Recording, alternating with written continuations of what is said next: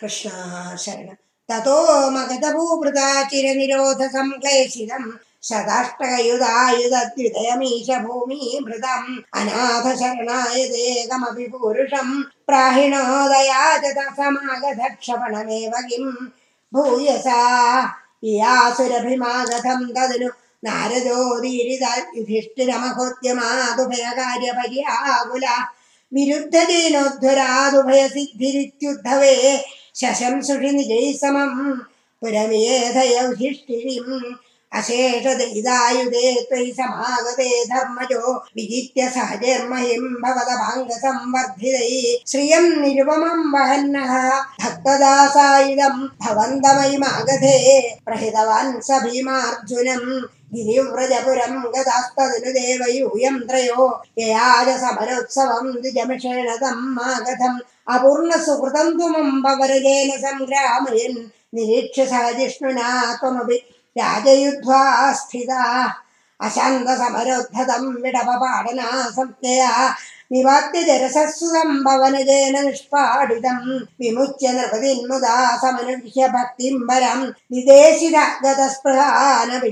धर्मगुप्त्यै भुवा।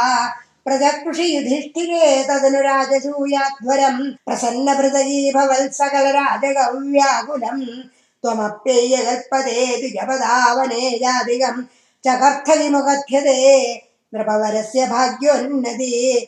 ततः सवनकर्मणि प्रवरमग्रपूजाविधिम् विचार्य सह देववागनुगतस्य धर्मात्मज व्यधत्त भवते मुदा सदसि विश्वभूतात्मने। तदा ससुरमानुषम् भुवनमेव तृप्तिम् दधौ। ततः सपदि चेति भोमिनि नृपेषु तिष्ठस्वहो। सभाजेति गोजडापशुकदुर्दुरूढम् वडुम् इति त्वयि स मुद्वमन्नासनादुदापदुदायुध समपदन्नमुम् पाण्डवा निवार्य निजपक्षकानभिमुखस्य विद्वेषिण। त्वमेव जहृषे शिरो स्वारिणा। जनुस्त्रिदयलब्धया सततचिन्तया शुद्धति स्वया स परमेकदा मधुदा। योगिनाम् दुर्लभाम् ततः सुमहिते त्वया कृतवरे निरूढे जनो ययो जयति धर्मजो जयति कृष्ण इत्यालवन् खलः स तु सुयोधनो धुतमना स पद्मश्रिया मयार्पितसभामुखे स्थलजलभ्रमाणभ्रमील् तदा हसितमुत्थितम् द्रुपदन्दन भीमयोरवाङ्गकलया विभो किमपि तावदुजृम्भयन् धराभर निराकृतौ सपदि नाम बीजम् वपन् जनार्दनमरुल्पुरी निलय पाहि मामयाल्